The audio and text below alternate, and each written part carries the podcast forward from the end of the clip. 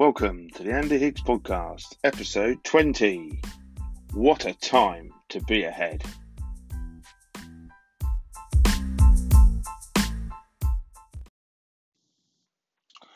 What a time to be ahead. This is my comment in the Successes in Challenge box on my recent Head Teacher Performance Management review.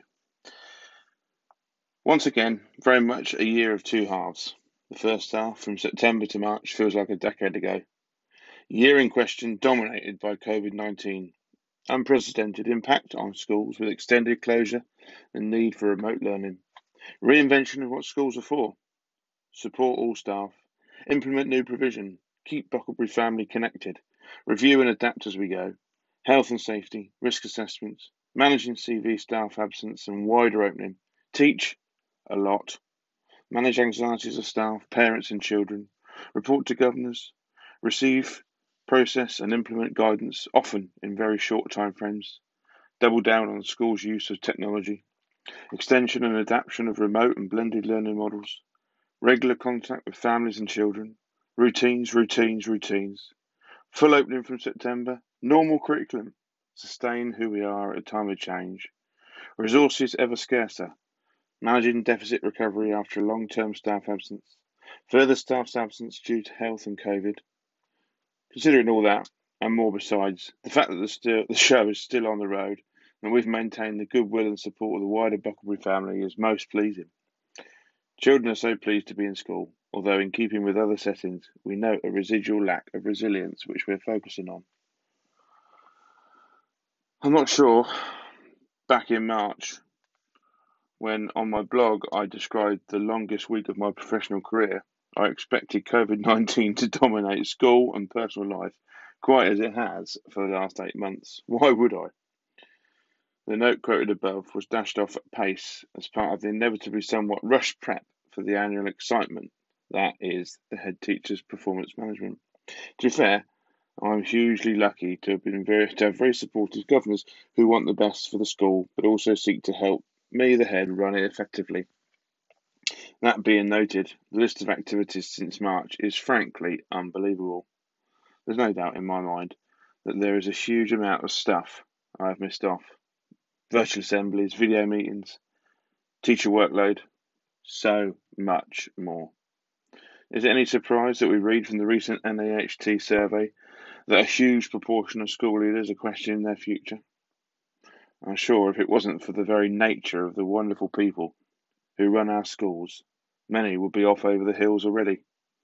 Public service, as always, rightly or wrongly, relied upon the power of moral purpose in order to extract every last ounce of commitment from its people. As with much of our public and private life at this time, surely it can't go on like this. COVID costs, inspection, accountability, things have got to change. They must. Otherwise, aside from everything else, there'll be no head teachers left. There'll be no teachers left. There'll be no one left. And yet, amongst the storm of a global pandemic when so much has changed, I do believe there is hope. What's been done in schools since March is nothing short of a living and breathing miracle. As Tom Sherrington describes on his blog, our schools are full of amazing people doing amazing things. I stand in awe with Tom. Locally in West Berkshire, heads have never worked more closely together. WhatsApp has broken the impersonal restrictions of email distribution groups. Attendance at events has never been higher thanks to the wonders of Zoom. Documents and letters have been freely shared.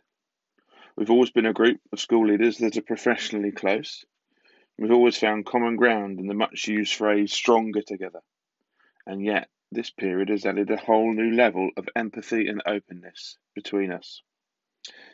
This has helped, so, but as noted above, to keep the show on the road. In the regular communications I've sent to local heads in my role as chair of the West Berkshire Primary Heads Association, I've consistently signed off with, we can, we will. And, more latterly, I added, we are. We can, we will, we are. A statement that reflects the hope that is shining throughout schools in England, Wales, Scotland, Northern Ireland and beyond. To shining because school leaders and school staff have stood up and, despite everything, declared, "Not today, not on my watch. A virus will not overcome us. The ineptitude of central government will not overcome us. Our own tiredness will not overcome us. Together, locally and nationally, it is the integrity, professionalism and commitment of school staff that has made the difference. Working in partnership with each other and others local stakeholders, it is schools that have been the crucial anchor for children, families and communities at this time. Much has been and is written about the self-improving school system, whether it be John Dunford or slightly older N C S L documents by David Hargreaves. Time and again, key parts of the system have compelled centralisation, not least in regards to accountability. Schools, their staff and leaders have proven unequivocally during this most wickedly complex time that they have the expertise to do what is required to build a self-improving school system that defines excellence right across the U K. Now has to be the time to trust us, back us and free us from the weight of short-term accountability, bureaucracy and central diktat.